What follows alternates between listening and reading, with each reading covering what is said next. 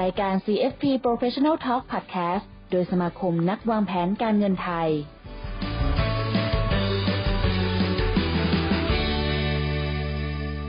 สวัสดีค่ะ ต้อนรับทุกคนเข้าสู่ CFP Professional Talk นะคะ เราอยู่กันมาที่ EP 24 แล้วค่ะ เป้าหมายชีวิตสำเร็จได้ด้วยนักวางแผนการเงิน CFP สโลแกนนี้ยังอยู่กับพวกเราอยู่นะคะ แล้วแต่ก็เชื่อว่าเป้าหมายชีวิตสำเร็จได้ด้วยนักวางแผนการเงิน เป็นคำพูดที่ไม่เกินจริงเลยค่ะ แต่ว่าวันนี้นะคะเราจะพาทุกคนค่ะ มาคุยกันเกี่ยวกับอีกมุมมองในอีกหนึ่งอาชีพนะคะ ที่หลาย ๆ คนอาจจะรู้สึกว่าเขาจะมีปัญหาเรื่องนี้ด้วยหรอ ถ้าเกิดอยากรู้ว่าปัญหาเขาคืออะไร แล้วก็วิธีการแก้ไขจะเป็นแบบไหน รวมไปถึงวิธีการมาพูดคุยกันนะคะว่าสำหรับการเงินของคุณหมอเนี่ยเขาจะต้องทำอย่างไร วันนี้เรามี CFP 2 ท่านนะคะ ที่จะมาร่วมพูดคุยกับเราค่ะ นั่นก็คือทางพี่มนพแล้วก็น้องโบ นักวางแผนการเงิน CFP จากสมาคมนักวางแผนการเงินไทยค่ะ สวัสดีค่ะสวัสดีค่ะ สวัสดีครับ สวัสดีครับคุณกระแตสวัสดีทุกท่านครับ ทั้งสองท่านสบายดีนะคะ สบายดีครับ สบายดีค่ะ น่าจะคุ้นหน้าคุ้นตากันนะ เพราะว่าทางพี่มนพแล้วก็ทางน้องโบเนี่ยมีโอกาสได้มาคุยกับพวกเราไปแล้วด้วยนะคะ ในหลาย ๆ วาระโอกาสเนาะ วันนี้มาคุยกันอีกทีค่ะ โดยเรามีหัวข้อที่คุยกันว่า อยากจะเจาะลึกกับกลุ่มอาชีพที่เรียกว่าเป็นคุณหมอนั่นเอง โดยเฉพาะคุณหมอที่อาจจะมีแพลนนะคะ ไปจนถึงการเปิดคลินิกเลยด้วย เดี๋ยวรอฟังกันดูค่ะว่าวันนี้จะมีหัวข้อเนื้อหาอะไรที่น่าสนใจกันบ้าง แต่อันแรกเลยค่ะ เราอยากให้ทั้งทางพี่มนพแล้วก็น้องโบเนี่ยเหมือนมาช่วยทำให้เราเห็นภาพกันก่อนค่ะ เพราะว่าบางคนอาจจะรู้สึกว่าอาชีพคุณหมอเนี่ยเป็นอาชีพที่ไม่น่าจะมีปัญหาทางด้านการเงินสิ มันไม่น่าจะมีปัญหาอะไรนะว่าดูเป็นอาชีพที่ดูมีความมั่นคงด้วยได้รับเกียรติด้วย แล้วก็น่าจะหาไรายได้ได้เยอะด้วย แต่แท้ที่จริงแล้วค่ะ กับดักของคุณหมอที่ CFP ทั้งสองท่านอยากจะบอกมีเรื่องอะไรบ้าง ขออนุญาตเชิญทางพี่มานพก่อนค่ะ โอเคครับครับ ก็ถือว่าเป็นโอเวอร์วิวก่อนนะครับ เท่าที่ได้มีโอกาสได้วางแผนที่คุณหมอหลายท่านนะครับ ส่วนใหญ่ก็จะเข้ามาเรื่องของภาษีก่อน แล้วตอนหลังก็จะเป็นเรื่องของการเงิน ปัญหาของหมอเนี่ยจริงๆจะคล้ายๆกับอาชีพอื่นเลยนะครับ ก็คือในเรื่องของความเข้าใจเกี่ยวกับเรื่องการเงินก่อน แต่หมอเนี่ยอาจจะหนักกว่านิดนึง ตรงที่ว่าคุณหมอเนี่ยเขามีรายได้เยอะ พอมีรายได้เยอะอะความคิดความอ่านบางครั้งก็เลยรู้สึกว่าเฮ้ยเงินมันไหลเข้ามาเยอะ เวลาจะทำอะไรก็เลยสามารถที่จะทำได้ มีโอกาสสูงกว่าคนอื่นดีกว่านะครับ แล้วก็หมอที่จบใหม่หลาย ๆ คนเนี่ยมักจะกังวลเรื่องเรื่องภาษีก่อนเรื่องแรกเลย เพราะว่าพอรายได้เขามาเจอปุ๊บอยากจะหาก่อนเลยว่าเฮ้ยฉันจะลดหย่อนภาษียังไงก็ซื้อประกันแสนแรกบ้าง ซื้อกองทุนบ้าง ซื้อนั่นซื้อนี่บ้าง เพื่อลดหย่อนภาษี นะครับ แล้วเข้าใจว่าตอนนี้ฉันวางแผนการเงินแล้วนะ แต่จริง ๆแล้วนะมันเป็นการเข้าใจผิดเลย เพราะว่าการที่เราซื้อสินค้าการทางการเงินนะเขาเรียกว่าเป็นการช้อปปิ้งเฉยเป็นการชอบสินค้าว่าฉันอยากจะซื้อประกันฉันอยากจะซื้อกองทุน แต่เรายังไม่ได้วางแผนการเงิน เพราะว่าไอ้สินค้าที่เราซื้อแต่ละตัวครับ มันยังไม่ได้ล้อกับเป้าหมายชีวิตเราจริง ๆ เลย บางคนยังไม่ได้ยังไม่เคยนั่งคุยกันเลยว่า เอ๊ะอนาคตชั้นระยะสั้นกลางยาวจะเป็นยังไงนะครับ บางคนพอออกมาปุ๊บอะ ซื้อบ้านก่อน ซื้อรถก่อน แล้วเวลาซื้อรถเนี่ย บางครั้งเราก็โดนค่านิยมหลอกค่านิยมของคนในสังคมนะว่าเอ๊ะเป็นคุณหมอจะต้องขับรถราคาแพง จะต้องมีบ้านหลังใหญ่ ๆ นะ เนื่องจากรายได้เยอะไงครับ แล้วก็เลยไปซื้อ ผมยกตัวอย่างง่าย ๆ เลยที่เคยคุยกับหมอเนี่ยเช่น จะซื้อรถคันแรกนะครับ ก็ระหว่างมีรถสองคันแล้วกัน คันแรกล้านแปดอีกคันหนึ่งล้านสองซื้อแบบผ่อนธรรมดานี่แหละสี่ปี นะครับก็ดอกเบี้ยสามจุดห้าเปอร์เซ็นเท่าเท่ากันนี่แหละนะครับ ระหว่างซื้อคันล้านล้านแปดกับล้านสองอะพอผ่อนเสร็จอะดอกเบี้ยมันต่างกันจริงๆอะมันต่างกันแค่ประมาณแปดหมื่นกว่าบาทเองแปดหมื่นสี่ดูไม่เยอะนะ แต่เชื่อไหมว่าไอ้แก๊ปตรงเนี้ยระหว่างเราซื้อร้านแปดกับร้านสองราคารถเนี่ยแล้วไอ้แก๊ปตรงเนี้ยส่วนต่างของราคารถกับราคาดอกเบี้ยเนี่ยไปลงทุนในกองทุนรวมที่ยังไม่เกี่ยวกับภาษีนะครับ ให้ผลตอบแทนแค่สามเปอร์เซ็นต์เอง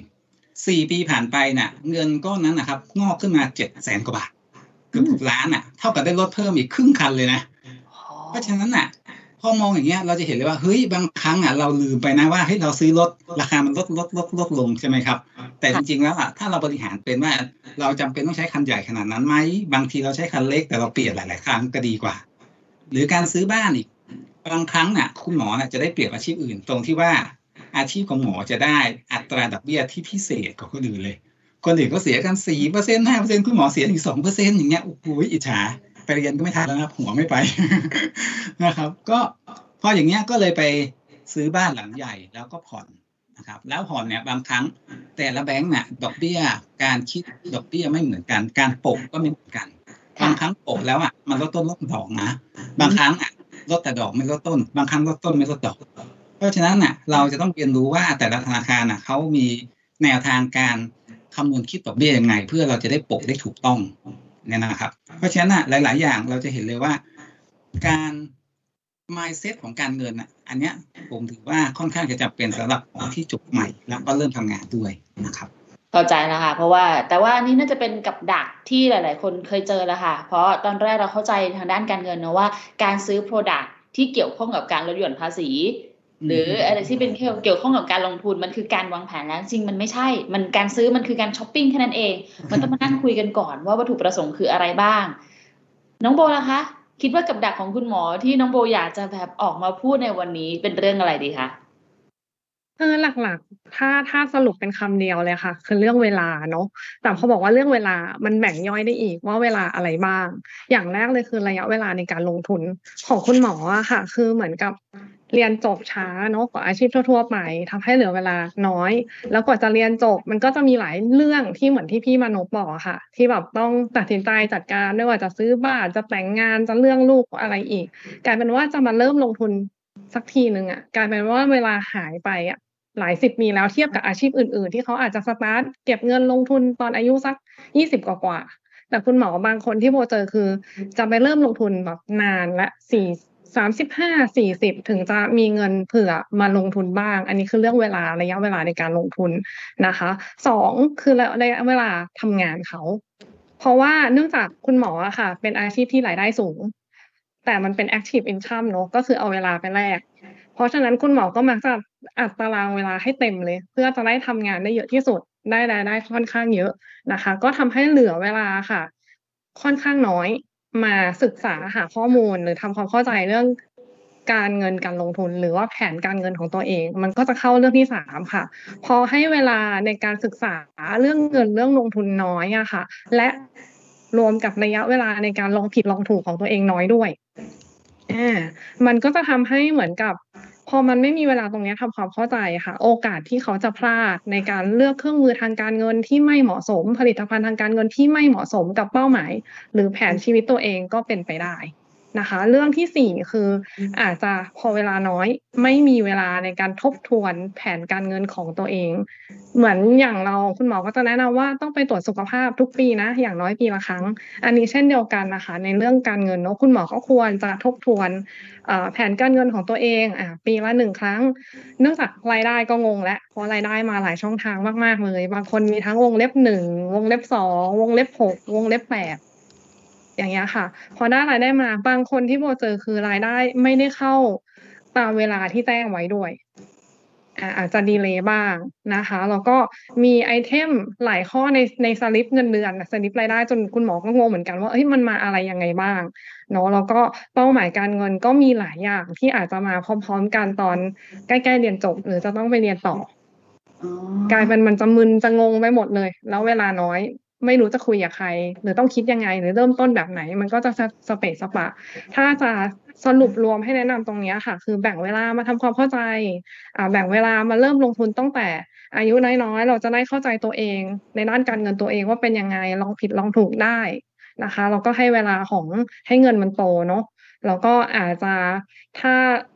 ถ้าทำได้อาจจะปรึกษาคนที่เชี่ยวชาญในด้านนี้ค่ะ เอาเลือกคนที่เราคุยกันรู้เรื่องเนาะแมทช์กันได้ว่า เอ้ย เราคุยเราปรึกษาเรื่องนี้เขาไกด์ไลน์เราได้ไหมมีประสบการณ์ก็จะช่วยไกด์ได้น่าจะประมาณนี้ค่ะโอ้แต่ชอบทั้งของพี่มนพแล้วก็ของน้องโบเลยนะคะ เพราะว่าอย่างของพี่มนพเนี่ยมันเป็นมันเป็นความเข้าใจแหละ ในเบื้องต้นที่อาจจะแบบเราด้วยสถานการณ์ ด้วยการทำงานด้วยการใช้ชีวิตเนี่ย มันเลยจะทำให้เกิดความเข้าใจผิดได้ ซึ่งจริงก็ไม่โยงกับของทางฝั่งน้องโบเหมือนกัน เพราะว่าในการทำงานของคุณหมอต้องยอมรับว่าเป็นอีกหนึ่งอาชีพที่ต้องทุ่มเทเวลา ส่วนใหญ่ให้กับการดูแลคนไข้ นั่นหมายความว่าเวลาส่วนตัวเขาก็จะลดลงไป แต่จริงๆแล้วทุกคนควรจะต้องมีแผนการเงินเป็นของตัวเองดังนั้นมันจะเป็นเวลาในการลงทุน เวลาในการลองผิดลองถูก เวลาในการทบทวนแผน ควรต้องแบ่งเวลามาทำความเข้าใจตรงนี้ให้เกิดจริง ๆ ดังนั้นคุณหมอที่อาจจะเป็นน้องๆจบใหม่หรือว่าจะเป็นแบบคุณหมอที่กำลังสนใจอยากจะวางแผนค่ะ ทั้งสองท่านมีคำแนะนำหน่อยไหมคะ ที่อยากจะบอกสำหรับคุณหมอที่โอเค ฟังวันนี้ละรู้สึกว่าอยากจะวางแผนเพื่อที่จะได้ไม่ติดกับดักกับสิ่งที่ในอดีต อาจจะเคยเกิดขึ้นมากับท่านอื่นมาแล้ว พี่มนพเห็นว่ายังไงดีคะงั้นขอขอแชร์ประเด็นเรื่องภาษีแล้วกัน เพราะว่า ตอนนี้หนักนะครับ เจอหมอหลายท่านเลยโดนภาษีอ่วมเลย แล้วก็โดนย้อนหลังด้วยนะครับเราแยกประเด็นแบบนี้ก่อนว่า เฉพาะความรู้เกี่ยวกับหมอก่อนดีกว่า ความรู้เกี่ยวกับหมอเนี่ยสามารถที่จะเอาไปทำงานแล้วอะแยกเป็นประเภทเงินได้ได้ถึงสี่ประเภทเลยนะ เงินได้บ้านเราเนี่ยมีแปดประเภทใช่ไหมครับแต่เฉพาะอาชีพหมอเนี่ยสามารถแยกเป็นสี่ประเภทเลย ประเภทแรกเลยเนี่ยถ้าเกิดว่าเราอะไปทำงานในโรงพยาบาล ไม่ว่าจะเป็นรัฐหรือว่าเป็นเอกชนก็ตามนะครับ แต่ถ้าเราทำงานแบบเป็นคุณหมอประจำกินเงินเดือนเนี่ยเราจะถือว่าเป็นเงินได้ประเภทที่หนึ่งหรือว่าสี่สี่วงเล็บหนึ่งแต่ถ้าเกิดว่าเราไปรับจ็อบในโรงพยาบาลเอกชนอื่น ๆ เดี๋ยวนี้คุณหมอก็จะขยันใช่ไหมครับเราเรียกว่าวิ่งรอกเลยแหละ บางทีเจอหมอคนนึงอะสี่ห้าโรงพยาบาลเลยแบบนี้ครับไปรับจ็อบตามโรงพยาบาลอื่นๆตัวเนี้ยเราเรียกว่าเป็นการรับจ้างละอันนี้จะถือว่าเป็นสี่สิบวงเล็บสองซึ่งไอ้ตัวเนี้ยนะครับคือตัวปัญหาเลย นะครับ ต่อไปคือหมอที่เปิดคลินิกของตัวเอง อันนี้ก็จะถือว่าเป็นวิชาชีพอิสระเป็นนายจ้างตัวเองละอันนี้จะถือว่าเป็น 40วงเล็บหกค่ะส่วนบางครั้งอะหมอก็จะเปิดเป็นสถานพยาบาล ก็คือมีเตียงคนไข้นอนค้างคืนได้ด้วย อันนี้จะถือว่าเป็น 40วงเล็บแปดคือแค่ความรู้ของหมอก็แยกเป็น 4 ประเภทละของทั้งหมด 8 ประเภทเลยนะครับ ประเด็นของหมอที่เจอเลยเนี่ยก็คือว่ารายได้เยอะ พอรายได้เยอะน่ะฐานภาษีบ้านเราอะครับ มันเป็นฐานภาษีที่ ขึ้นตามรายได้แล้วกันที่เราเรียกว่าอัตราก้าวหน้าเนาะยิ่งมีรายได้สูงฐานภาษีก็ยิ่งสูง 5%ไต่ไปถึง 35%เลย เพราะฉะนั้นน่ะเงินได้แต่ละประเภทมันก็เลยหักค่าใช้จ่ายไม่เหมือนกันอีก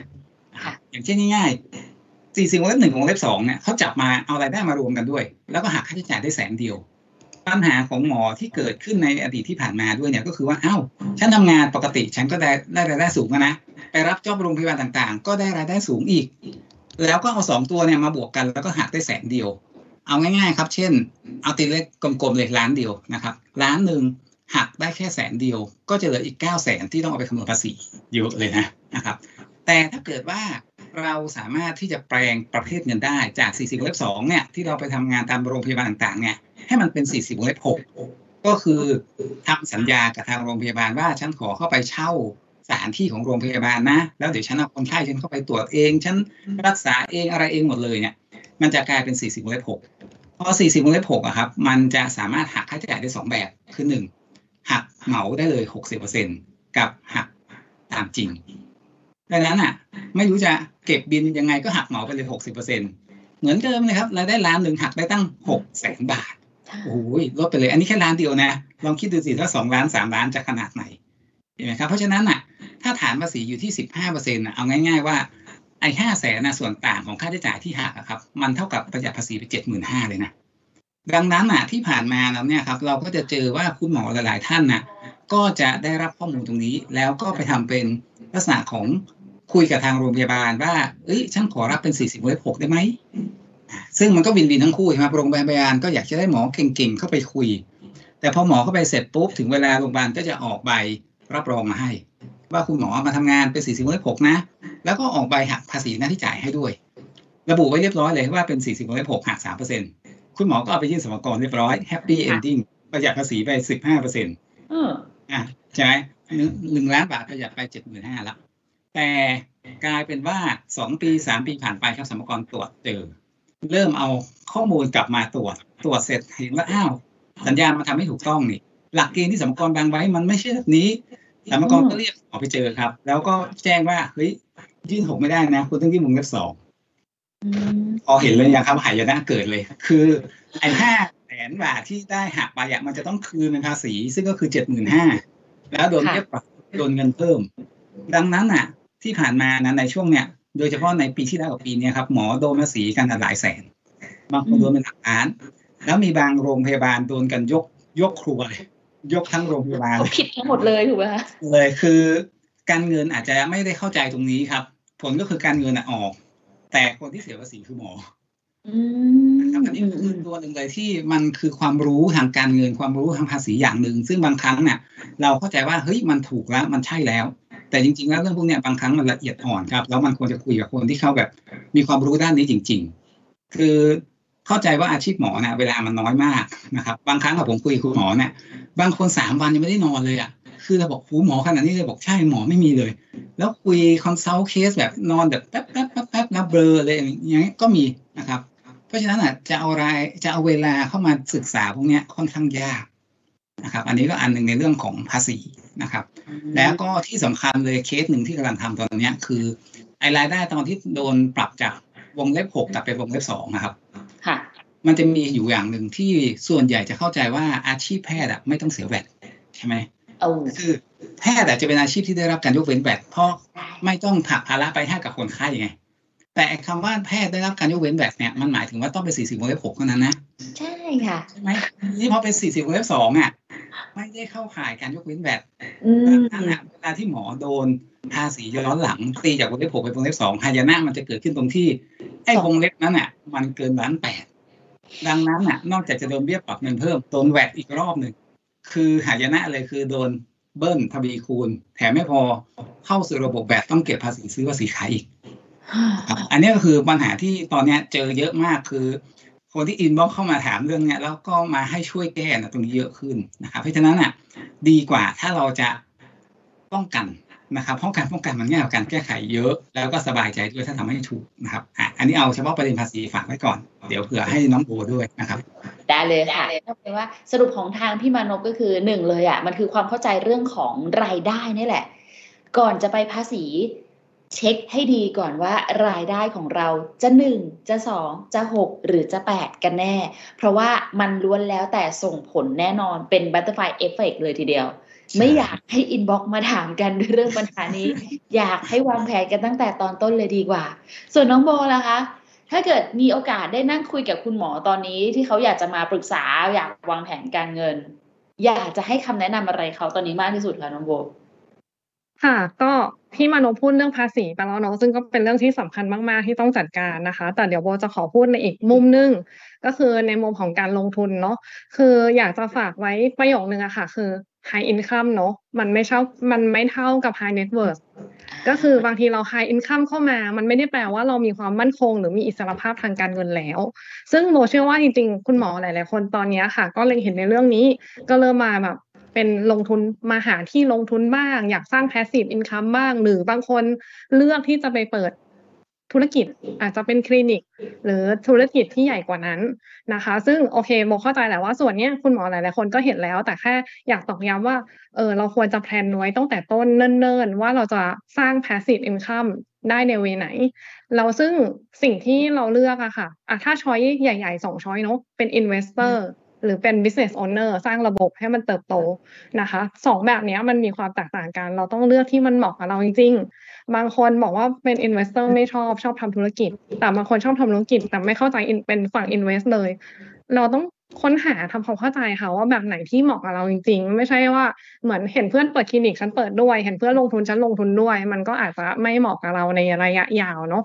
อะอันนี้คือเรื่องหนึ่งนะคะ คือไม่ว่าจะเป็นทางไหน ไม่ว่าจะเป็น investor business owner เลือกและ ตั้งเป้าหมายให้ชัด โดยเข้าใจเป้าหมายของตัวเอง เพื่อที่ว่าเราจะได้เลือกเครื่องมือหรือสร้างระบบอะค่ะ ที่เหมาะกับเราอะพอเนี้ยพอลงในแผนการเงินมันก็จะชัดมากขึ้นว่าถ้าเราสร้างเราตั้งเป็นเป้าหมายระยะสั้น ระยะกลางระยะยาวเนาะระยะสั้นก็เช่น emergency fund คือถ้าเราอ่าเป็นอ่าคุณหมอที่ทำทำงานกับโรงพยาบาลอยู่ หรือรับจ็อบเสริมพิเศษต่างๆอะค่ะ บางที่ก็รายได้ไม่แน่นอน มีความผันผวน เยอะแต่มีความผันผวน emergency fund ก็คิดแบบหนึ่งแต่คุณหมอบางคนเปิดคลินิกอ่า emergency fund ก็อาจจะคิดอีกแบบหนึ่งอันนี้คือแผนระยะสั้น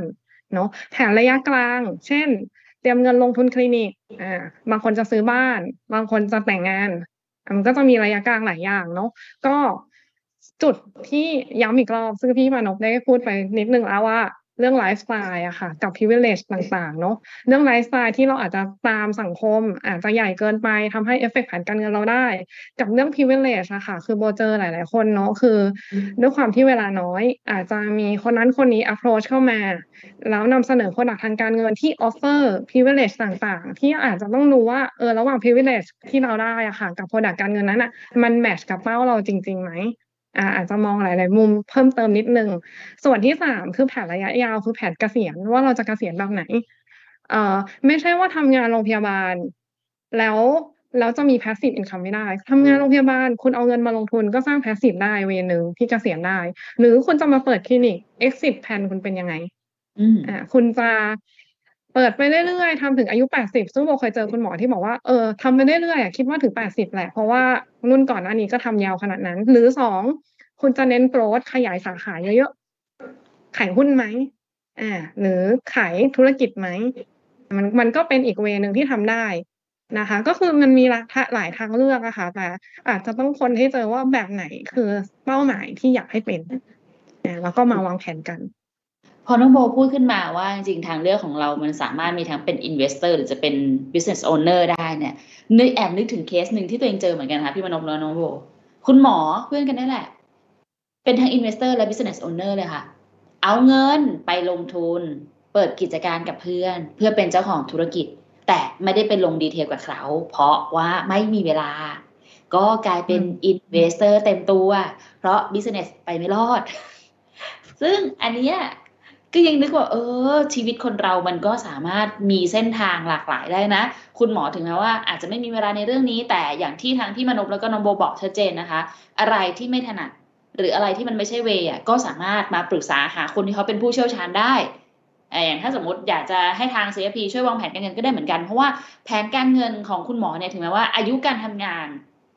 อาชีพของคุณหมอเนี่ยมันอาจจะไม่ได้มีแบบการรีทายที่มันชัดเจน ส่วนใหญ่ที่เราเจอกันมาในอดีตคือทำไหวก็ทำต่อได้ แต่สุดท้ายแล้วมันก็ต้องมีการวางแผนระยะสั้นกลางยาวควบคู่กันไป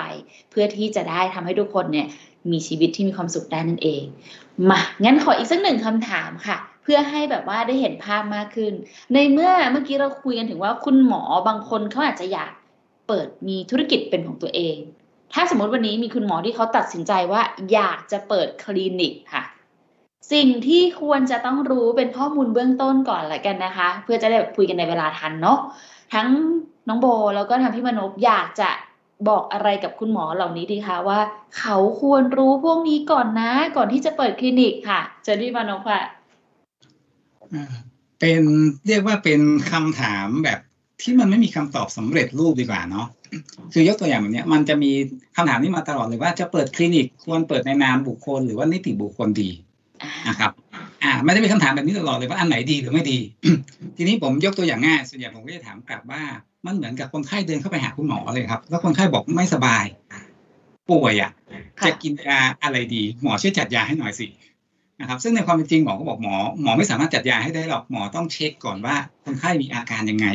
ปวดมากี่วันไหมตัวร้อนไหมไอหรือเปล่าไอมีเสมหะไหมเสมหะสีอะไรอะไรอย่างเงี้ย เพื่อที่จะได้วิเคราะห์ถูกจะได้จ่ายยาได้ถูกนะครับ คำถามนี้เหมือนกันเลยครับ จะมีคำถามเข้ามาเยอะเลยว่า เอ๊ะจะเปิดแบบบุคคลหรือว่านิติดี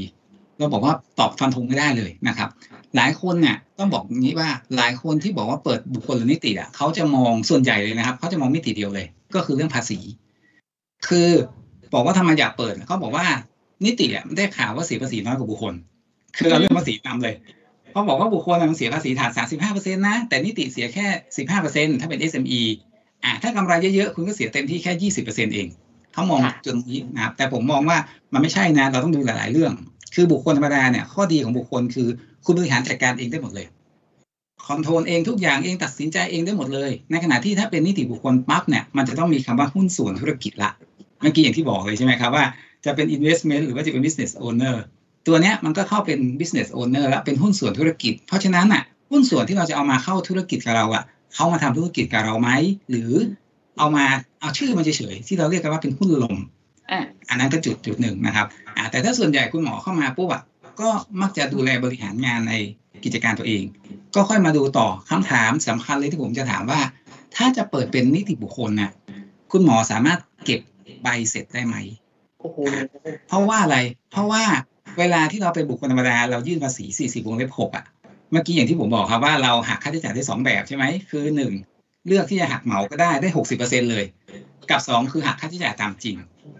แต่พอเป็นนิติบุคคลปุ๊บไม่มีหักค่าใช้จ่ายแบบเหมาครับ มีแต่หักตามจริงเท่านั้น ดังนั้นอะคำถามสำคัญที่สุดเลยคือคุณหมอสามารถเก็บใบเสร็จได้ไหม เพราะถ้าคุณหมอเก็บใบเสร็จไม่ได้ คุณหมอวางเรื่องนิติไว้เลย คือไม่ใช่ว่าแค่อาชีพแพทย์นะครับอาชีพอื่นๆด้วยทั้งหมดเลย ถ้าคุณเก็บใบเสร็จไม่ได้คุณวางไว้ก่อนเลย แล้วก็ใช้บุคคลธรรมดาไปก่อน หักเหมาได้อย่างน้อยก็หกสิบเปอร์เซ็นต์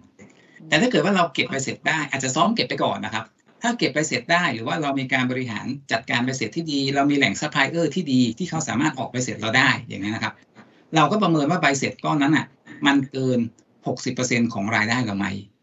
ถ้าเกิดว่าเกินหกสิบเปอร์เซ็นโอเคแบบนี้ครับเราหักค่าใช้จ่ายตามจริงเนี่ยคุ้ม แต่ถ้าเกิดเก็บใบเสร็จมาได้ปรากฏว่าอ้าวค่าใช้จ่ายเราแค่สี่สิบเปอร์เซ็นเอง ถ้าแบบนี้เรากลับไปหักเหมาหกสิบเปอร์เซ็นดีกว่าไหม ไม่ต้องวุ่นวายไม่ต้องยุ่งยากด้วยนะครับ นั้นถ้ามองอย่างเงี้ยมันก็คล้ายๆว่าเอ้ยถ้าอย่างนี้บุคคลธรรมดาก็ดีกว่าสิแต่ก็อย่างที่บอกครับว่า มันก็ต้องดูหลายประเด็นอีก เช่นว่า กิจการเราจะโตไหมทำเลตรงนั้นดีไหมมีคนไข้เข้ามาเยอะไหมถ้ารายได้มันชู้จริง ๆ บุคคลธรรมดาก็อาจจะทำให้เสียภาษีฐานสูงกว่าในขณะที่ที่นิติบุคคลอะมันก็จะเป็นการแยกหน่วยภาษีออกไปอีกหน่วยหนึ่งหรือบางคนอะสามีภรรยาเป็นหมอด้วยกันทั้งคู่ครับ เพราะฉะนั้นน่ะเวลาที่มาทำนิติบุคคลร่วมกันน่ะก็อาจจะจดทะเบียนเป็นนิติบุคคลได้ แล้วก็แบ่งรายได้ แล้วก็ค่อยไปวางแผนเรื่องของการจัดสรรผลกำไรเป็นปันผลออกมาที่หลัง อาจจะไปดูเรื่องของการเครดิตเงินปันผลไหมเพื่อดึงเอาภาษีอยากกลับเข้ามาได้ไหมแบบเนี้ยนะครับ เพราะฉะนั้นน่ะหลากหลายประเด็นเลยที่ว่าคำถามเนี่ยควรจะตอบยังไงนะครับ ต้องบอกว่าตอบค่อนข้างยากเลยแหละนะครับ แล้วก็อ่าตัวอื่นที่ต้องพิจารณาอีกนะครับ อย่างเช่นเรื่องของ ถ้าเป็นนิติบุคคลปุ๊บคุณจะต้องมีตัวอื่นที่เข้ามาเกี่ยวข้องแน่นอน เช่นกฎหมายต่างๆนะครับ เช่น ถ้าคุณจะจ่ายเงินจะจ้างอะไร คุณก็ต้องมีการหักหน้าที่จ่ายนะ คุณก็ต้องมีทำเอกสาร เงินเดือนต้องส่งประกันสังคมต้องมีกฎหมายแรงงานเข้ามาเกี่ยวข้องหลากหลายอย่างเลยที่จะต้องเตรียมตัวกันนะครับ อันนี้เป็นประเด็นหนึ่งที่หลายคนไม่ค่อยได้คุยเรื่องตรงนี้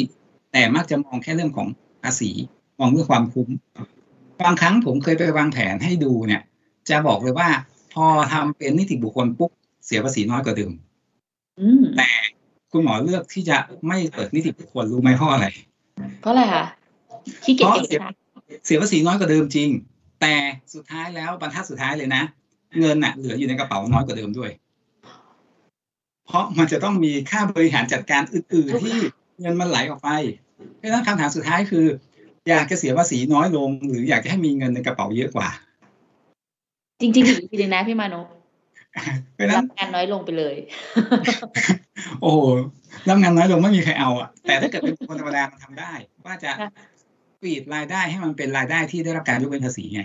แต่พอเป็นนิติบุคคลมันฟีดยาก แล้วก็สุดท้ายเราก็มาดูว่าเงินเหลือในกระเป๋าเราจริง ๆ เท่าไหร่มากกว่าไม่ใช่เรื่องภาษีนะครับอ่า งั้นก็คือถ้าเกิดวันนี้มีใครที่กำลังคิดอยากจะเปิดคลินิกต้องบอกเลยนะคะ ว่าในมุมของพี่มนพเนี่ยมันไม่มีคำตอบที่ตายตัว ว่าคนนี้ควรเปิดแบบนิติ หรือคนนี้ควรเปิดแบบบุคคลธรรมดา เพราะท้ายที่สุดแล้วอะมุมมองแล้วก็ความบริบทในชีวิตของแต่ละคนเนาะข้อจำกัดหรือว่าความต้องการมันแตกต่างกันออกไปอยู่แล้ว ดังนั้นต้องมาคิดหลายๆอันเสริมได้ค่ะพี่มานพว่ายังไงนี่มีเคสหนึ่งมาปรึกษาว่าจะเปิดคลินิก นะครับอ่ามีคนไข้มีอะไรรอเปิดคลินิกคุยไปคุยมาสรุปคือไม่เปิดนะเหตุผลหนึ่งเลยคือพอเปิดปุ๊บแล้วมาคุยกันเวลาของครอบครัวหายครับ แล้วคุณหมอกำลังจะมีลูก เพราะฉะนั้นนะพอเปิดคลินิกปุ๊บรู้เลยว่าเวลาของที่จะต้องไปช่วยดูแลลูกมันจะหายไป สุดท้ายเคสนี้ก็คือเรื่องเงินไม่ใช่เรื่องสำคัญละกลายเป็นเรื่องเวลาของครอบครัวสำคัญกว่านะครับดังนั้นถึงบอกว่าเวลาที่เรามีพวกเนี้ยมันเลยต้องดูหลาย ๆ มุมมองดูบริบท การมานั่งคุยกันมันจะเห็นจิ๊กซอว์แต่ละมุมมองด้วยนะครับ เราเขาถึงบอกเส้นผมบางภูเขาเนาะปัญหาเราอะบางทีเรามองไม่เห็น อาจจะต้องมีใครช่วยสะกิดกันนิดนึง ซึ่งเขาอาจจะมองเห็นมุมกว้างกว่าเราแบบเนี้ยครับ เห็นด้วยมากๆเลยค่ะ น้องโบล่ะคะคิดเห็นยังไงบ้างค่ะกับประเด็นคุณหมออยากเปิดคลินิกดีคะอ๋อจริง ๆ เรื่องนี้คือก่อนจะไปว่าเป็นบุคคลหรือเป็นนิติบุคคลเนาะมุมมองของโบโบอาจจะต้องเริ่มจากคำถามที่ว่าแบบทำไมถึงจะเปิดคลินิกก่อน เช่น เปิดคลินิกเพื่อแค่บริหารภาษีอืมอะหรือสองเปิดคลินิกเพื่อว่าอะขยายสาขาให้มันเติบโตให้คลินิกมีโกรธแล้วอนาคตคือขายต่อไหมอ่าซึ่งโบเคยเจอมีมีอยู่คุณหมออยู่ท่านหนึ่งเปิดคลินิกสี่สาขาแล้วแล้วก็เขาแผนว่าอนาคตเขาจะขายให้เพื่อนเพื่อนเขาอ๋ออะอันนี้ก็อีกเรื่องหนึ่งเนาะหรือสามเปิดแหละไม่ได้แผนจะขายอะไร แต่สร้างให้แบบมันเติบโตได้เพื่อกินปันผล กินกำไรอ่ามันก็ต้องดูว่าเฮ้ยเราเปิดคลินิกคลินิกเพื่ออะไร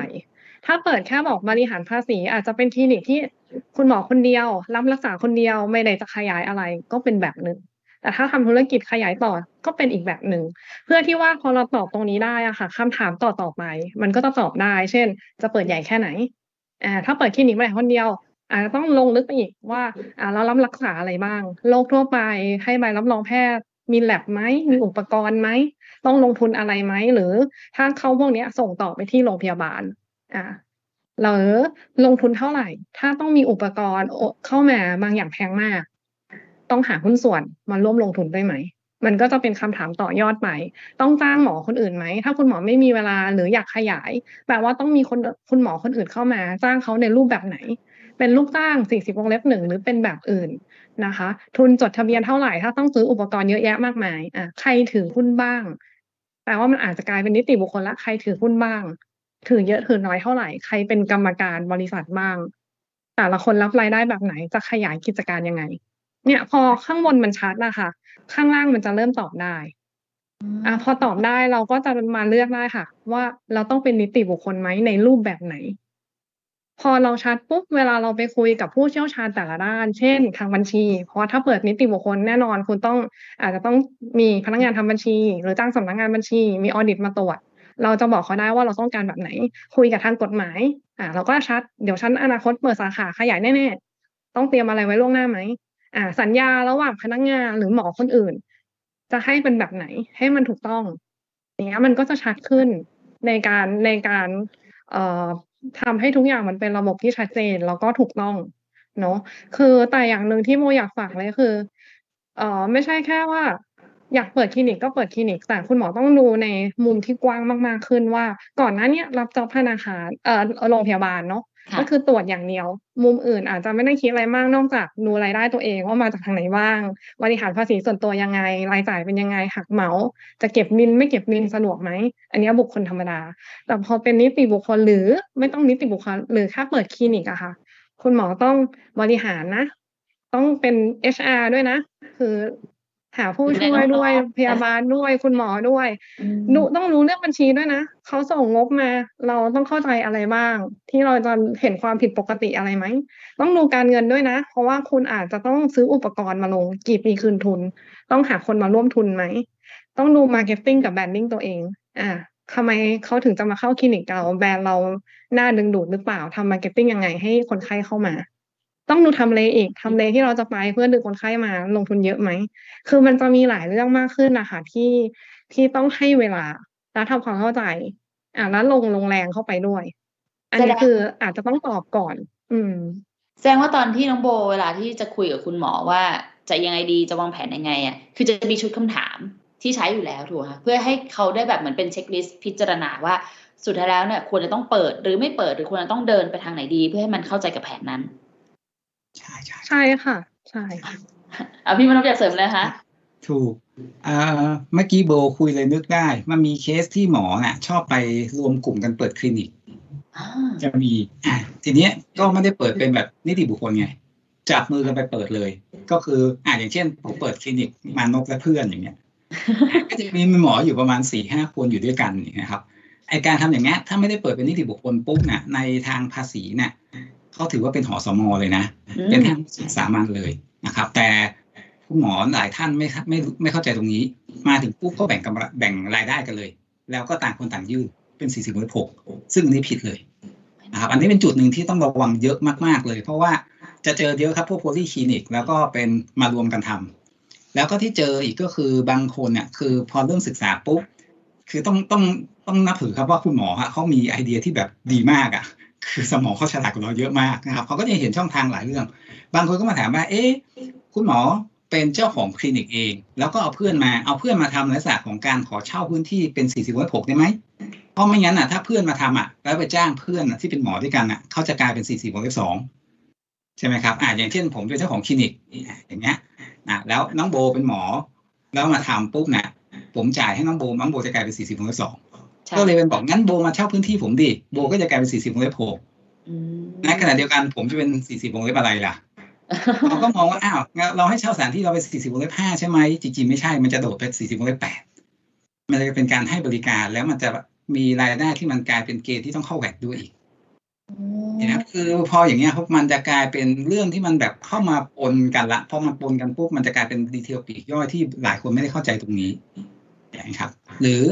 บางคนก็ใช้วิธีว่าคลินิกของฉันนะฉันทำเช่าสิทำค่าใช้จ่ายขึ้นมา ก็รับคนมาเช่าบางทีเราก็โยนรายได้ให้ อย่างเช่นคุณพ่ออายุเกิน 65 ปีละไม่มีรายได้ ก็โยนเป็นสิทธิเก็บกินให้คุณพ่อ เพื่อให้คุณพ่อมีค่าเช่า แล้วก็พอเป็นอายุ 65 ปุ๊บแสนเก้าแรกก็ได้รับพ้นยกเว้นอีก แล้วก็ค่าเช่าก็เอาไปหักเหมาสามสิบเปอร์เซ็นได้อีก แต่จริง ๆ ไม่ใช่ เพราะว่าถ้าเราจดสิทธิเก็บกินปุ๊บเราไม่มีสิทธิหักเหมาสามสิบเปอร์เซ็นต์นะเราต้องหักตามจริง พวกเนี้ยครับมันเป็น detail เล็กๆน้อยๆที่บางครั้งอะ มันพลาดโดยที่เราไม่รู้ แล้วพอเราโดนตรวจสอบย้อนหลังอะ ตัวที่มันเจ็บก็คือพวกเบี้ยปรับของเงินเพิ่มนี่แหละครับ นั่นแหละค่ะน้องโบมีเคสประมาณนี้บ้างไหมคุณหมอที่มาปรึกษาแล้วแบบ เออ มีไหมสักหนึ่งสักสองเคสลองดูลองดู จริง ๆ จริง ๆ มีคุณหมอที่ทั้งตัดสินใจเปิดคลินิกนะคะ หลังจากคุยกันกับคุณหมอที่กลับมาว่าเอางั้นไม่เปิดแล้วดีกว่า ก็มีก็มีหลายคนเหมือนกันนะคะ หลังจากเออเล่าให้ฟังว่าเออ detail ที่ควรต้องรู้ต้องจัดการมีอะไรบ้าง แต่แต่โบมองว่าจุดเนี้ยค่ะ ไม่ไม่ไม่อยากทำบอกให้มองว่ามันยากเนาะเพราะมีคนที่ชอบทำแล้วแบบเติบโตได้ดีเหมือนกันนะคะ อาจจะต้องแบบดูดูเป็นเคส by เคสไปมากกว่าค่ะ แต่ก็อย่างที่พี่มานพบอกค่ะ detail มันเยอะ แล้วเรื่องภาษีเป็นเรื่องที่แบบจริง ๆ มันกระทบเรื่องเงินเยอะมากค่ะเอ่ออาจจะต้องคุยให้ให้ชัดมากกว่าว่าจะออกมาในรูปแบบไหนโบเจอเคสหนึ่งที่คล้ายๆที่เล่าให้ฟังกันเนาะก็คือ มากันหลายคนมารวมกลุ่มกันเปิดที่เดียวกัน อันนี้งงกันมั่วมากเลยเพราะเอกสารที่ออกมาคือแบบคุณหมอไม่เข้าใจสักคนว่าทำไมมันถึงออกมาแบบนี้ แต่เขาแนะนำกันมาว่าให้ออกมาแบบนี้ พอไปดูแล้วก็ถามใครก็เหมือนไม่มีความชัดเจนว่า เออตกลงมันใช้ได้หรือมันใช้ไม่ได้ หรือมันผิดตรงไหน แล้วจะแก้หรือจะเปลี่ยนยังไง เหมือนกับ พอมันทำผิดแล้วอะค่ะ งานแก้มันยากกว่า ที่เซตตั้งแต่แรกให้มันถูกต้องตั้งแต่ต้น อาจจะต้องให้ความสำคัญและให้เวลากับเรื่องเนี้ย ให้มัน settle ตั้งแต่ต้นอาจอาจจะดีกว่า อืมงั้นถ้าเกิดทั้งหมดที่เราคุยกันมา สรุปเป็นง่ายๆสั้น ๆ ว่า การติดกระดุมเม็ดแรกสำคัญที่สุดโดยเฉพาะคุณหมอที่อาจจะไม่ได้มีเวลามาลง detail พวกนี้ งั้นแต่มีทางออกให้นะสำหรับคนที่อาจจะรู้สึกว่าที่คุยกันมาเนี่ยมันดูแบบมีมันมีแบบดีเทลเยอะเนาะมันมีหลายมิติหลายมุมที่ต้องแบบมานั่งคิดกันเยอะ ถ้าจะไปปรึกษาทั้งพี่มนพและน้องโบ จะสะดวกกว่าไหมคะถ้าอย่างนั้น ติดต่อที่พี่มนพกับน้องโบที่ไหนได้บ้างคะของผมเป็นเบอร์เบอร์โทรดีกว่า เพราะว่ามันจะเป็นช่องทางทั้งไลน์ทั้งอะไรได้หมดนะครับ ก็จะเป็นศูนย์แปดหนึ่งห้าเก้าห้าห้าเก้าสามหนึ่ง นะครับมันจะเป็นเบอร์โทรกับไลน์ด้วยอืมเพราะส่วนใหญ่ที่เข้ามาก็ผมก็จะเป็นคนตอบเองทั้งหมดเพราะไม่รู้จะให้ใครตอบแทนได้แล้วนะครับ ส่วนน้องโบล่ะคะ ติดต่อทางช่องทางไหนค่ะก็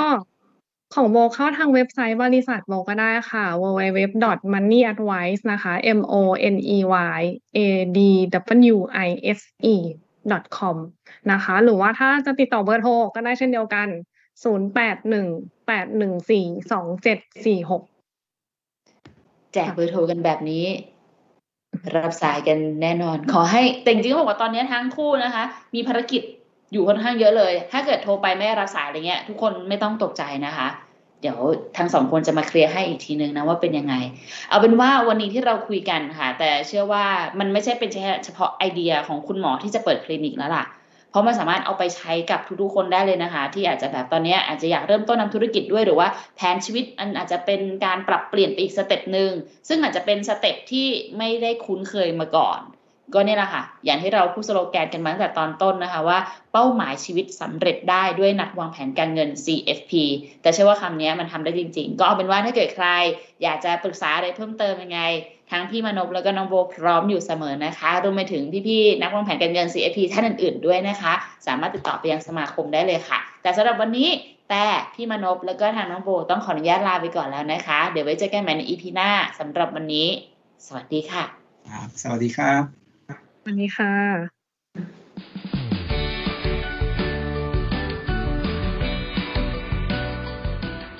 รายการ CFP Professional Talk Podcast โดยสมาคมนักวางแผนการเงินไทย